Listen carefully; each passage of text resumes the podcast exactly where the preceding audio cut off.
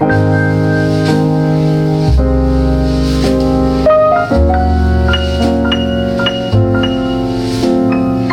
众朋友们，大家好，欢迎来到自由之秋，我是维丹。然后今天请到了一位特别特别的嘉宾，嗯 嗯，是是于老师。于老师是咱们认识很多年了，当时我还是某出版社编辑的时候，啊，给于老师做了一本书，然后从此以后就成为了朋友。那么就隆重介绍一下于老师出场，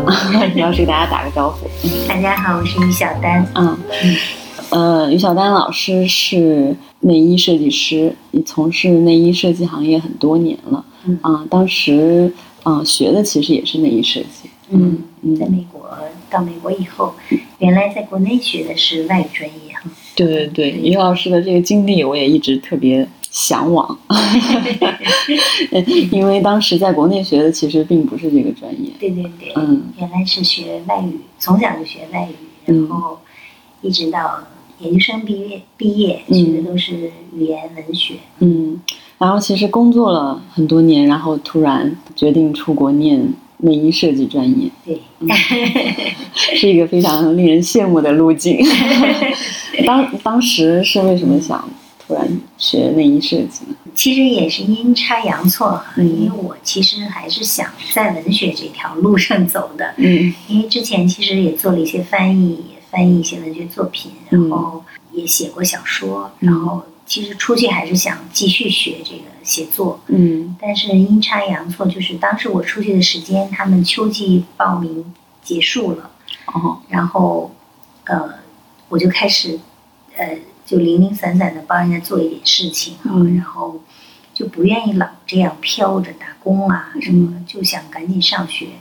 然后就这个时候听说那个。纽约有个时装学院，嗯，它是可以春季也可以开始选课入学，嗯，所以我就哎一想，我本来也挺喜欢做设计的，嗯，在国内当然就是没有这种可能性哈，就说你是一直一个专业上来，然后要想改个专业其实很难，尤其是这种有创造性的，嗯，啊一个一个专业，对，尤其我又没有什么绘画的基础，嗯，所以就。在国内不太敢想，但是到纽约就觉得，反正有梦就做做呗，嗯，万一要实现了呢？对，所以其实其实当然当然还是很认真的，对，然后就真的实现了，哎，就就就实现了，嗯，对，所以但我们听起来还是挺令人羡慕的，嗯，是。因为可能现在这个做这样的事情，嗯，没那么。稀奇吧，嗯在您那个年代，其实还是挺离经叛道的。对，其实真的是很不容易。一个是那会儿，因为大家都觉得出去生存是最重要的和首首要条件，要先活下来。嗯。然后那会儿家里基本上都没有什么积蓄，像我就是带了一百美金就过去了。哦，天哪，一百美金！一百美金就过去了。嗯，对。然后机票什么，其实都是朋友借的钱买的机票。嗯。所以就。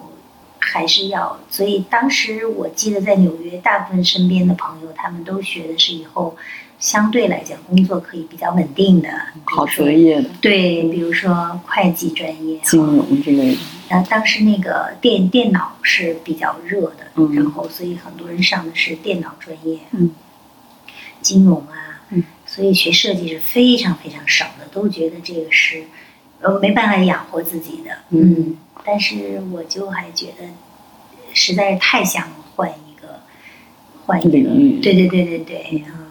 你看那个于老师去换专业，然后嗯，去美国的故事，其实可以单独聊一期，因为于老师本身身份就比较多，嗯，从。最早翻译《洛伊洛丽塔》，然后到自己写小说，也是小说作者，嗯。啊，然后到内衣设计师，嗯，其实今天我们主要想聊的是关于内衣设计的啊部分，嗯，因为于老师最近在做一件非常有价值和有意义的事情，嗯，我本身也觉得这件事特别，嗯，值得来告诉大家，嗯，所以今天请于老师来跟大家聊一聊。嗯嗯，这件事情其实就是，呃，于老师在给乳腺癌术后的这些女性做文胸。嗯嗯，对对对。嗯，您是在什么情形下想到去做这件事情？嗯嗯，其实这个故事是真的是一个故事嗯，其实就是一九年，一九年大概是秋天秋末的时候，嗯，我正好从纽约回来，因为我老先生还在美纽约那边上教课哈，教书，然后我就去了一趟就回来，嗯，回来以后就是一个美国在中国工作的一个美国医生，然后就找到我们工作室。他呢，其实是在国际医院里做专门做乳腺癌手术的这么一个美国医生。嗯，他呢就觉得中国做了这么多女手术哈，就发现中国女性手术之后没有衣服穿，然后他就觉得很，他用了一个词叫 sad 哈，嗯，他觉得很伤心，所以就想他自己很想设计，但是他又觉得没有能力。嗯嗯，他其实还是画了一些，画了几笔哈，后来给我看了。然后他就盲选，在这个周围看有没有设计师，然后就选到了我，然后就跟我们联系，就问我能不能设计这么一款文胸给这个内衣哈，给这个这部分女性群体。啊，我当时其实听他说完呢，呃，除了 “sad” 这个词比较让我就心动了一下，是因为我觉得医生平时都非常的冷静，他们很少用。特别有感性色彩的感情色彩的一些词汇哈，嗯，然后我觉得这可能真的是一个很 sad 的事情，所以呃就做了一点调研，然后我也看到了一些数据哈，比如说啊中国的这个全世界的这个乳腺癌的这个患病率都在大幅度的提高，那中国现在也也提高的非常快哈。嗯，而且一年，嗯，年龄是越对对对，年龄是越来越年轻，尤其中国平均年龄比欧美要提前十岁，所以他们很多人其实做手术的时候都处于盛年，三十到四十到五十这三个阶段是最最多的。嗯，然后还有一个就是中国的这个保乳术的这个比率，嗯，非常的低。嗯，啊，美国大概是六到七成，啊，中国只有。百分之零点五能够保乳，对，就差距其实特别特别大。嗯，还有就是我们的重建术，呃，这个比例很小很小。嗯，大部分人都选择不再重建了啊，所以，呃，就觉得这一部分人群还是挺多的。嗯，嗯，但是当时也是，只是这些数据其实还是挺，还是跟你有距离的。我真正感受到。就是这个里面的这个人的这个这个这个存在，实际上是跟一个朋友聊天儿，他是自己做癌症啊这个公益项目的一个一个人啊，做的很好。然后他就突然跟我说，说他妈妈就是乳腺癌，然后也切除了，然后就他妈妈做完手术以后，这么多年他们家里的这个气氛就一直特别压抑。哎呀，我就那一下子就意识到，其实这个这个背后这些数字背后是很多活生生的人。的存在，嗯，然后实际上都是有各种故事、有温度的，嗯，然后就开始就觉得这事儿是不是值得做，嗯，后来是跟一个媒体朋友聊天儿，他就是说，以他媒体人的这个敏感，就说这个太值得做了，嗯，然后我就开始想要做这件事儿了，嗯，但是正好赶到就开始决定启动的时候呢，正好就赶到这个。疫情哈爆发，当时其实我是计划的是先去日本，因为日本是在材料方面是非常先进的，而且他们就很多很多非常人性的一些一些这种关照是非常细细致的。我相信他们那儿一定有有合适的东西材料至少，所以当时想去日本，结果就疫情爆发就没去成，一直等到呃五月五六月的时候，南方市场开始。呃，开放工厂开始复工，嗯，然后我准备走，然后北京又疫情又没走成，一直拖到差不多七月份，当时也订了票又退掉啊，等到七月份的时候才开始动身，就那次决定可以动身了，就到了买了票到机场的时候就接到了一个电话，实际上是我一个特别好的一个朋友哈，嗯，打来的，嗯，他呢其实之前他就跟我说他发现就是。呃，乳房有问题，然后，啊，我其实知道他可能他在做检查，但是就嗯嗯不太，就还是觉得有侥幸心理吧，觉得这个没有没有做完检查，没有确诊，什么情况都有哈。然后接到那个电话，就觉得这个事情就任何侥幸都都没有了，因为他不但是确诊，而且是非常非常呃严重的一种状态，是炎性，就是就发炎的，对对对，发病率很低，就大概百一百个人里面有个一两个人，然后治愈率极低也是。所以当时我在机场，其实还是挺难过的哈。然后就接到他，他给我打来电话，就说他自己先说他自己中彩了哈，因为这个这个病这么罕见，就他这个分型很不好。然后嗯，第二个他就跟我说，他说因为他知道我在做这件事情，所以他就说小丹，嗯，我可以给你当模特了。嗯，哎呀，我当时就。就就泪如雨下，然后就觉得是不是真的是就是好像就是上就有一种旨意性的，就是说上天让是不是真的让你做这件事儿哈？然后在这么关键的时刻，就让你的好朋友得了这个病，虽然很残酷哈，但是我是感受到了某种某种这种上天的一种召唤哈。嗯，对，然后就开始下定决心做这件事儿了。嗯，嗯。现在听起来好像各种机缘巧合都在这里头。对，嗯，之前您就是您对整个中国内衣市场的了解，是不是还没有人做这个事情？嗯。因为我其实我我刚开始的这个所有的所有的这个信息都来自于这个美国医生啊，他其实给了我看了一些欧美的 数据，呃，不是数据，欧美的一些产品，所以我也做了一点调查。是欧美实际上市场上是有这个术后文胸这个概念的，嗯，啊，他也买了一些样品，然后让我老公正好回来的时候就带回来了，我也看到了。当时是觉得呢，啊，这个东西中国没有接近的哈。然后，中国更多的是放在义乳的这个研研发上，呃，对文胸这一块实际上是不够，呃，不是很多，嗯，然后呃，美国的这款呢，它就是材质啊，从材质到它的设计工艺，其实对亚洲，尤其中国女性可能都不是那么友好哈，因为它，嗯，这这个不同不同文化的这个。女性的肌肤啊，身体的这种敏感度啊，嗯，都不太一样。嗯，亚洲女性可能更敏感一些，嗯，皮肤更细腻一些，所以它那些工艺对她们其实都有刺激啊。比如说车缝的痕迹，嗯嗯，边缝啊，包括然后材质的使用特别紧绷啊，这些等等等等吧，其实都是对她们不是特别友好的啊。所以我当时是觉得应该做，也也是有可能。做一点不同的东西的，嗯嗯，听众朋友可能都跟我一样，嗯，今天来之前可能都不知道义乳是一个都什么样的东西，对对对，可能大家听见这个名词就联想到残疾人的义肢啊，对对对，假肢这些，对对对，啊，但实际上真的是跟就在很多医疗店里头，那个义乳跟假肢是在一起卖。的确是，你说的很对。嗯，所以它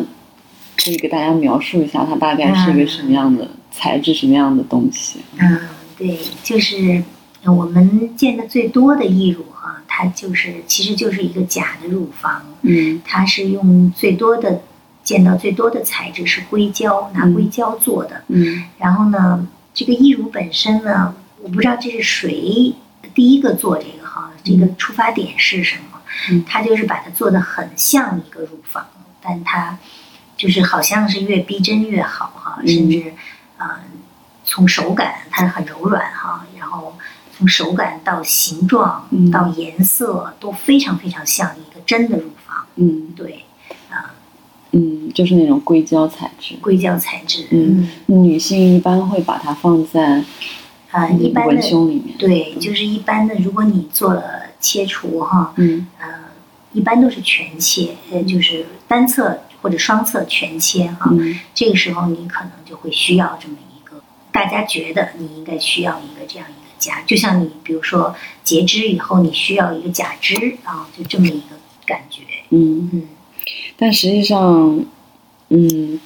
在您接触真正的患者之后，嗯，了解到这种，嗯，义乳实际上是非常不舒适的，对于女性来说。对对对，其实我现在是觉得，嗯，这个概念从一开始其实就是错误的。嗯，就说是谁觉得，呃，做了乳腺癌切除术以后，他们需要这样一个东西。其实我是觉得。我到现在没有找到一个逻辑啊！我刚刚也跟于老师在讨论这个问题，究竟是女性需要，或者说是男性需要？对，嗯，就就因为其实因为乳房本身是它有一个比较特殊的一个一个功能哈，它其实是需要哺乳才是它的最大的功能。嗯，但是这个假假假这个溢乳，它实际上是完全没有这种功能性的。嗯，然后。当然，它还是一个呃很重要的一个女性特征，嗯，所以它在两性生活里可能也起到一定的作用。但是这个假乳呢，这个义乳本身呢，也不能起到代替这个东西，嗯，呃，它其实大部分时间是被放在一个文胸的一个小口袋里头，嗯，放在里头，嗯，只是你外表穿上外衣以后，看起来让你的胸。像正常人一样，它只是起到这么一个。嗯，但是我是觉得硅胶义乳本身呢，它其实这个作用也没有起好。嗯，它也不是一个合理的一个设计。比如说，它的重量，嗯啊，其实跟这个这个当然说起来就比较复杂一些哈，因为它的重量其实，呃，它假你觉得它跟你的这个原生就我们说的健侧健康的这一侧哈，是应该是一样的。嗯，但是其实它是很难做到一样，因为你的身体是活的，嗯，你的这个监测它是永远处在变化当中，嗯，比如说你，呃，生孩子可能它就会胖，嗯，那你其实乳腺癌后长期要吃一些内分泌的药物，嗯，它其实都是让你发胖的，嗯，然后等你药停了，你就开始变小，嗯，或者说你开始运动了。也开始变瘦，嗯，所以你的活生生的这个这个监测呢，实际上是在变化的，嗯，但是硅胶这个本这个东西本身呢，它是一团死疙瘩，可以说啊，是。它是不动的、不变的，所以它其实真的是一个很很奇怪的一个存在，嗯，而且女性戴上它其实特别不舒适，对对对，其实这个也是它最大的一个问题哈，它是不透气，对我刚掂一掂，感觉能有半。半斤重，嗯，这个是三百克的，还不是最重的啊。他们最重的可以有六百就不同的 size。对对对，就是就是。我觉得带一个三百克的在文胸里太反人了呀。是啊，就是真的是非常非常不不人性的，然后也是一个也是很愚蠢的、很可笑的一个存在哈。然后。还有一个就是它这个不透气性，它其实真的你一天戴不了多长时间就很难受。嗯，尤其是现在天气开始热了，嗯，他们真的就待不住，就觉得这个东西，有的人就会有，它反而给你身体带来更坏的一些影响。对，比如说热闷，然后甚至有人会有一些皮肤反应。对，甚至尤其这种闷热会造成一些心脏的负担，所以它其实是是。很有问题的一个东西。嗯嗯，所以您刚开始做这个设计的时候，是跟设计别的内衣一样的思路吗？嗯，不不是，那肯定是不是的哈。它就是它是一个特别，嗯，怎么说？呃，就是解决问题的一种思路。嗯，我们平常做内衣，其实更多的还是考虑到它的。呃，当然实用性、功能性也会考虑，但是还是更多的会最后落实在美美感上哈。嗯，因为可能正常的文胸已经发展很多年了，对对对对对，已经解决了一些基本的需求。对对对对对。但这个文胸可能，对对这个文胸，其实我看到的，呃，国内一些存在现存的，他们讲是可以在术后穿戴的，实际上是非常，呃，无论从工艺上还是从审美上都是。很落后的，嗯，就是我觉得这部分女性完全被现代工艺和现代审美给忘记的、忽略的这么一部分。所以，其实我觉得那个美国医生说 “sad” 哈，嗯，我觉得当我看到他们现在，嗯，带的这些文胸，尤其是我们其实，嗯，上个星期在北京做了两场试衣的线下试衣的这个活动，嗯，他们其实都带着自己的文胸啊、义乳过来的。当你看到他们带的那些文胸，你真的是太 sad 了，就那种感觉，全是在凑合，嗯，就是各种的弥补、缝缝补补，然后凑凑合合的，就这种感觉，而且有的都很破了，还在戴。因为那个可能是他觉得唯一的还能让他感觉舒服一点、合适一点的东西。嗯，就说从一开始从一开始设计，就是希望他能解决这些问题，能解决他们的问题。嗯，当你真正和这些患者接触了之后，嗯，可能跟您当初设想的想解决的问题，是不是还有一些出入？嗯。有有一，就说跟他们接触以后，嗯有好的，就有有更多的得到的，也有觉得缺失的东西哈。更多的呢，其实我是觉得，先说缺失的哈，缺失的就是可能对分量上，他们对分量的这个这个呃，其实这也是一个积极的一个东西哈。就是我发现他们实际上，我原来最担心的是分量的问题，就是怎么让他们平衡。但是，呃，他们穿上我们这款文胸以后呢，嗯，觉得困扰他们的其实不是分量，嗯，而是怎么让他们更舒服，嗯，啊，这款文胸穿上以后，他们就觉得他们很舒服，嗯，然后其实更多的他们给我的反馈就是他们很痛恨这些义乳，就觉得，哎呀，我穿了你这款文胸，我就可以不带义乳了，我们再也不用带这个难受的这个东西哈。那这个是我其实从一刚一开始的时候没有想到的，嗯，说实在话是没有想到的，因为我们的设计，呃，甚至想到他们放义乳怎么放进去，嗯，是考虑到这个这个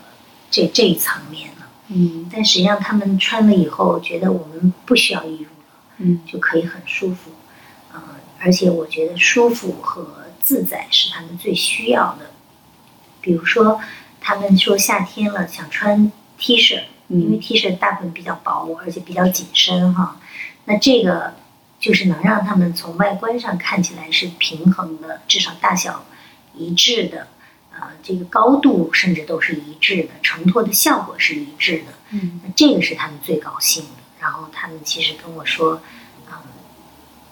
我能穿，哎呀，就太好了哈！我这个夏天就能穿紧身的这个 T 恤。嗯，哎呀，我觉得那个时候其实就觉得。特别高兴，嗯，但是你说还有什么问题啊？没有解决的，我觉得可能就是普遍存在的这个比较身材比较大的哈，然后嗯，就这个问题，其实我们还是需要再想一想怎么帮他们解决，嗯，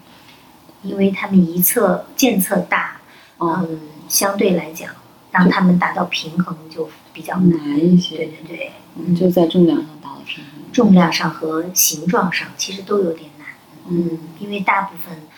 比较丰满的胸其实都有外扩或者下垂的问题，嗯，啊，你就说要想让患侧跟健侧能够被成被拖到一定的一样的高度，嗯，啊，其实都还是有点难嗯，是，嗯。其实还有一点，是因为乳腺癌的治愈率是非常高的，嗯，所以大部分只要度过了这个最最初的这个危险期哈，手术之后如果没有复发，其实他们都有一个很长的一个一个生命，对，然后所以他们其实是需要生活当中很多的场景都需要有人来帮他们做一些做一些这种呃。至少对于内衣设计师来讲，其实有很多可以帮他们做的啊，各种场景其实都应该有东西来陪伴他们。嗯，是，就是这个，其实就是跟真正的患者接触之后，对，嗯，跟当和当初对比起来，没有想到的。对对对对对，这个是可能是，呃，这是一个比较大的一个一个心态上的，包括规划上的一个变化。嗯，这个当时的确是没有想到。嗯嗯，这个是嗯。治愈率就是国内跟国外是不是差不差不多？嗯，治愈率是差不多。嗯，但是国内的相对来说保保乳率跟重建率就比较低，比较低，嗯，所以他们可能对这款文胸的需求就更大一些，嗯，因为我们其实我们才刚刚开始宣传啊，嗯，然后就想办法做了一些问卷，嗯，然后回来的人啊，问卷回来的，其实发现他们都是特别急迫的想穿上，嗯，一个是夏天了，还有一个他们说，呃，有的患者可能都年头比较长了哈，三年、五年、七年、十年以上的，甚至，嗯，就说这么多年没有人想过他们，没有人真的为他们这个群体，就是真的设计这么一款内衣，嗯，所以呃，他们大部分人都在凑合，然后就特别特别感动，嗯，然后嗯，而且嗯，这个人群其实并比我们想象的大很多，对对对对对，你刚刚说可能。就去年的数据来看，一年就有几十万，四十一万，四十一万，四十一万，对。这个四十一万仅仅是新增人群，对对对。嗯，其实你想，如果是往前至少延长十年的话，这个数量是非常可观的。是的，嗯嗯。然后我刚刚还想，就是嗯，联想到中国女性的这个保乳率跟重建率来看，其实大家对乳房的这个观念也可以管。怎么说？管中窥豹吧，就是，嗯，可能大部分女性在，啊，结婚或者生育之后，嗯，可能对自己的身材，嗯，啊，就不像之前那么看重，嗯，她可能不去重建，或者说整个重建的技术也没有完全跟上吧，嗯，嗯，不去重建，可能也是有各种这种各种各样的原因的，的确是，嗯，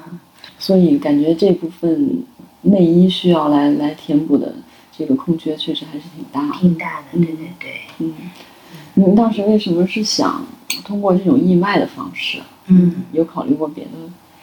方式吗？考虑过呀。其实我们从那个第一次打样差不多成熟的时候，啊，我其实就在想下一步怎么走哈，因为以我们工作室的这个能力，其实还是很有限。嗯，觉得最好的方法能够最快到达这些患者的手上，啊，这个能让他们知道，嗯，能送到他们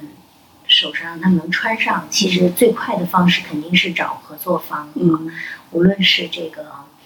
呃，是各种呃。资金对商业对对对商业品牌啊，或者说资金的支持哈，都是合作有合作方式最最便捷和快速的。嗯啊，但是我其实接触了几个几家品牌，包括成衣的，包括内衣的。嗯，最后下来以后发现，嗯，就是就是资本在这几个这个事情当中，到底要扮演一个什么角色？嗯，其实我自己还是有困惑的，然后也有。疑虑哈，因为因为这件事情本身，我是觉得要做的很纯粹啊，很直接，然后不要就就是不能掺杂太多的那种利益的交换，甚至哈，当然也可能是我自己不是一个呃做商业的人啊，我这方面本来就是一个比较弱的一个人，嗯。嗯，所以就会对那些东西相对的来讲，就是说它只是作为一个一个。一个美丽的装饰品，或者说是一个附加值，这种东西的存在，我觉得是不够的啊。就是你要做，我是希望做的更、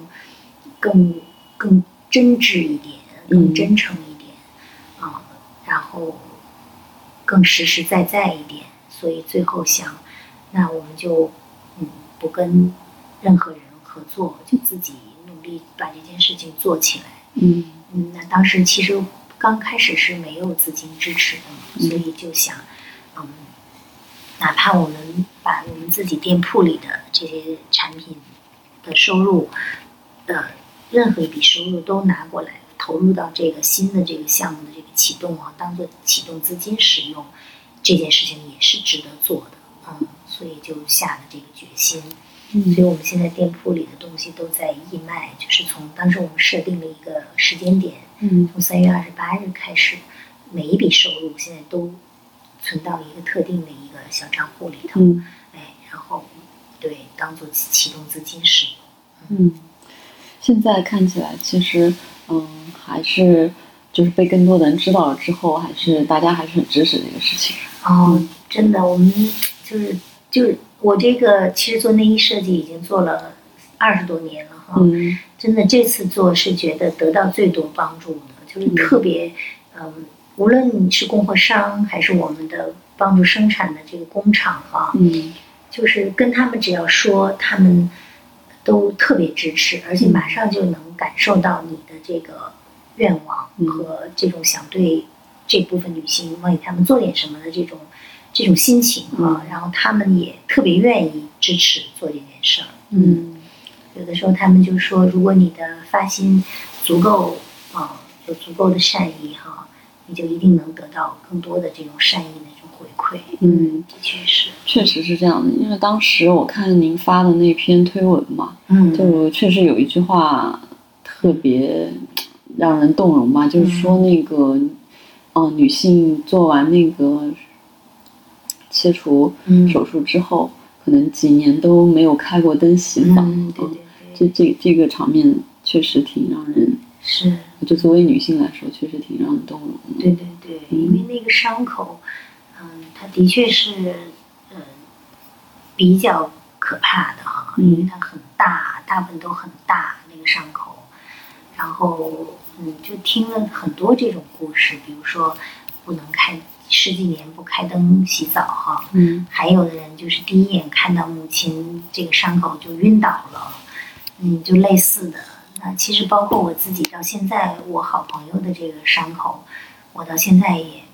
没敢看过哈，嗯，然后嗯没有没有看过，对，但是我其实现在这些病友他们来试医，我是都看了，嗯啊，觉得慢慢的其实也觉得挺能接受的，然后。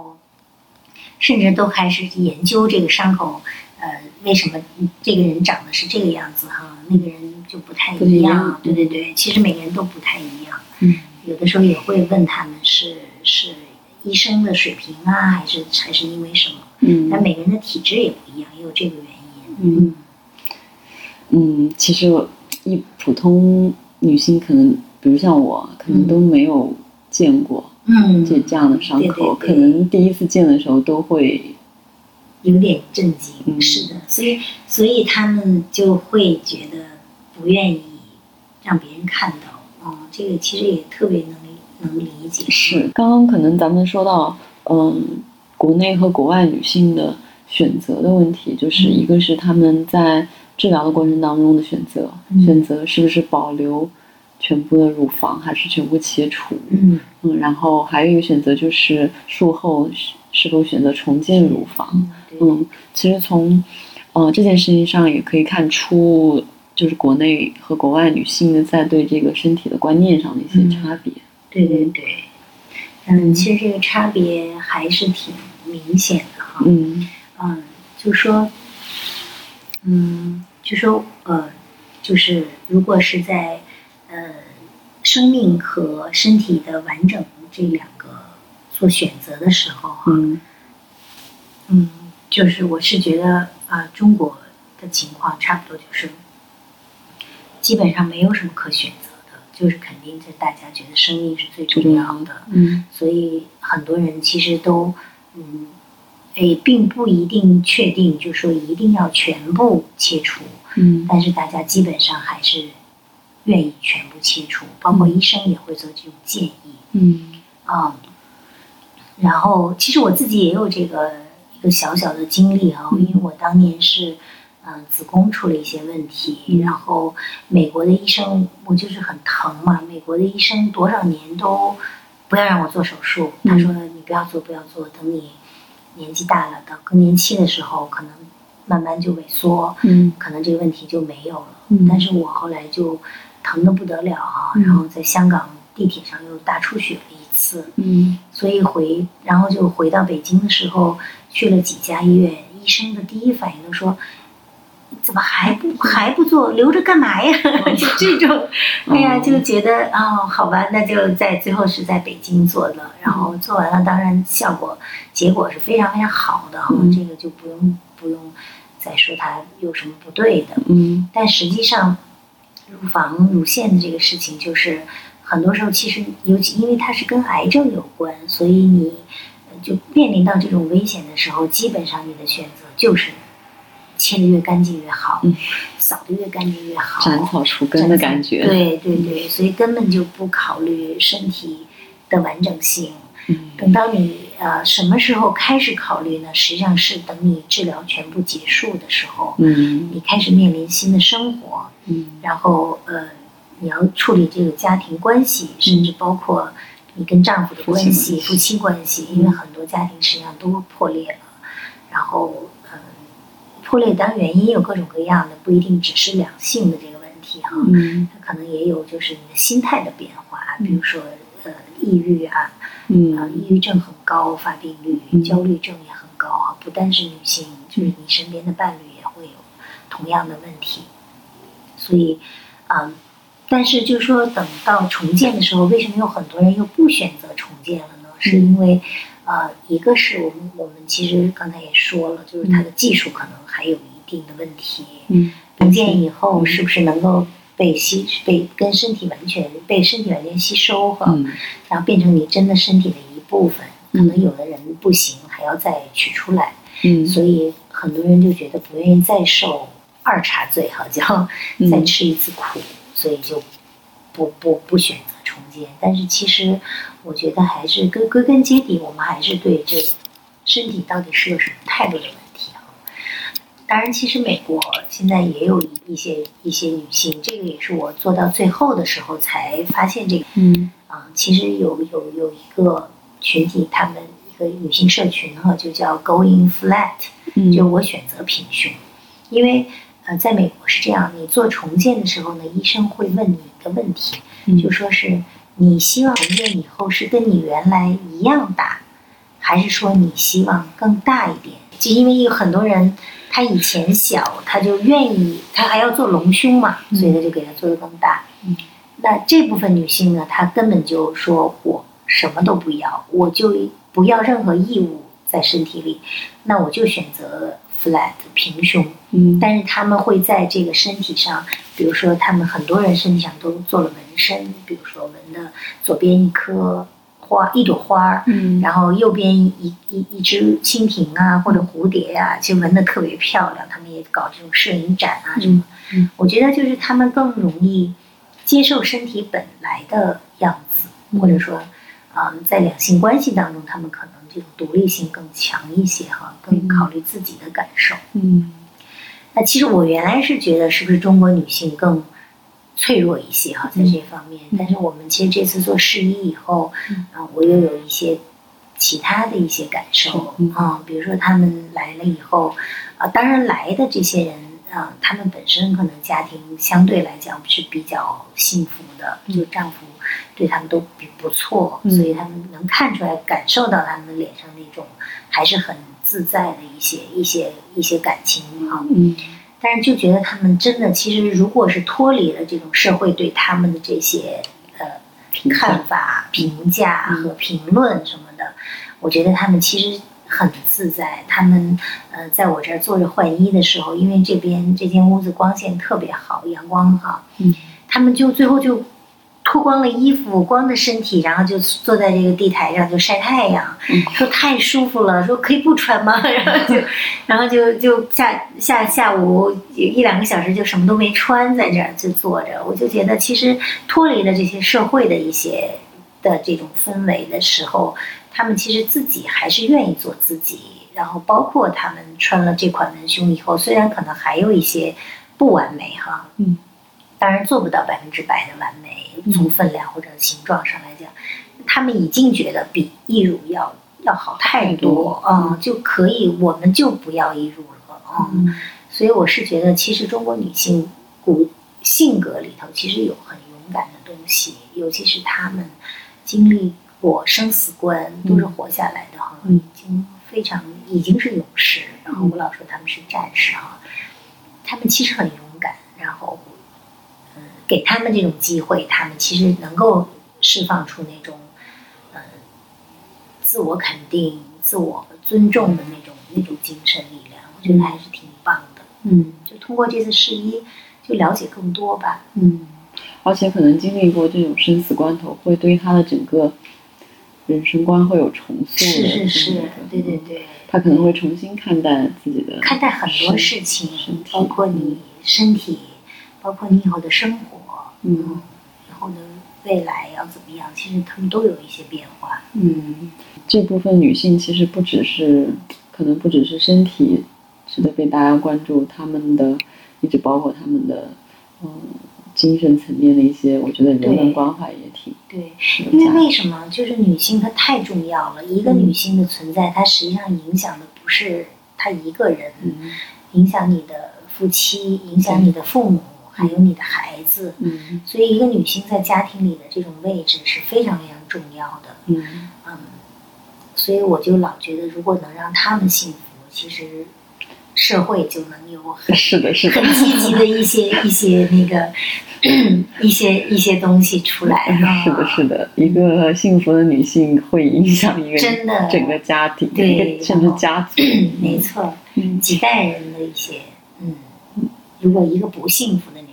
女人，她影响力也是几代人。是的，是的，所以如果从这个角度来看这件事情，会有更大的价值。嗯，是，我是觉得这个太值得做了，而且，嗯，就因为我自己，我自己的这次的体会就是觉得做了，虽然也是做内衣哈，但是跟以前的内衣完全不同。嗯嗯，它不是一个，呃，当然你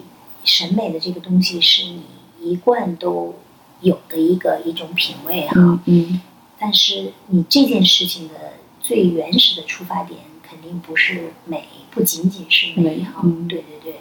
一定是解决问题。嗯，它从一个时装的一种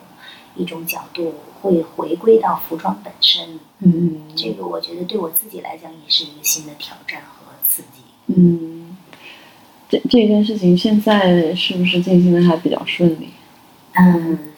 应该说走到现在，呃，产品本身哈非常非常顺利。嗯，啊，得到的所有的帮助都是非常具体和实在的。嗯，啊，但是还是有很长的路要走。嗯，比如说我们其实还是有资金的这个需求，嗯，有这个团队的建设的这种这种需求。因为你要面对更多的人，除了产品销售哈，你其实还是一个呃普及知识的普及。嗯，对，其实还有很多事情要做，任重道远。对对对对对，真的是觉得啊，这个啊，团队还需要再再加强一些。嗯，做的事情很多。嗯嗯，第一批量产的产品是不是也挺快就能跟到患者手中是见面？对对对，我们是希望五月下旬嗯就可以发出去一部分。嗯，那因为这个产品本身比较复杂，它跟正常的文胸表面上看很像啊，可能没有什么区别，但实际上它还是有很多内在的一些不同的。嗯啊，然后所以还是需要，呃，包括产品说明怎么写，嗯啊，都需要思思考啊，要要做的更更细致，更更周到周到一些。嗯啊，尽量。因为我们其实也在，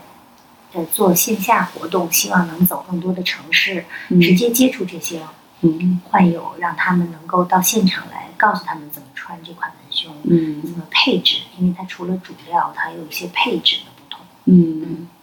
然后，呃，尽量能够实现线上线下同时。嗯，是，也像当时你邀请大家来试穿一样。嗯，实际上跟真正的人接触之后，可能会有一些你想不到的，对交流跟发现。对对对，嗯，的确是因为每个人都有自己的故事，也有自己的身份。嗯，啊，像我们接触的这些病患，有的自己就是医生，嗯，有的啊就是做服装的，嗯，所以他每个人都带着自己的角度，也会给你补充很多很多的想法，嗯，和你没有关注到的一些。一些角角落落吧。嗯，是，而且因为这件事情本身其实就是对人的关注。嗯嗯，就像嗯，跟他们接触之后，嗯，我们想到了一个最好的 slogan，就是扔掉义乳。对，丢掉义乳，的确是。嗯，就是这义乳不一定是指这个具体的这个东西哈，但是它的确是一个一种观念，观念对，让他们希望他们能活得，他们已经很勇敢了，说实在比我们要勇敢很多。嗯，希望他们能够更多的被接受，然后也接受自己，然后嗯得到尊重，嗯，然后不要用这种。反人类的义务来强强加给他们，对对对，束缚自己也，对对对。对，嗯，其实毫无意义的，嗯，一个存在，嗯。好的，那我们今天就先跟于老师聊到这儿。嗯，我觉得，嗯，于老师刚刚说的那个，不仅是从身体上，也是从观念上啊来关照这些特殊的女性，嗯，她们甚至可能就是我们身边的人，身边的朋友。亲人，对，他们可能比我们想象的更需要更多的关爱。嗯，是的，嗯，好的。那今天谢谢于老师，今天说了好多话。对，好的，那跟大家拜拜。哎，再见。嗯，拜拜。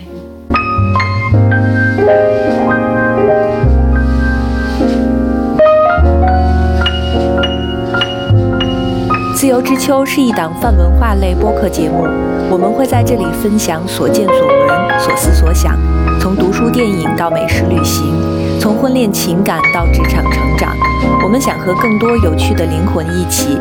以微观生活记录时代流动。我们希望这里可以成为一部自由而真实的私人生活史欢迎关注。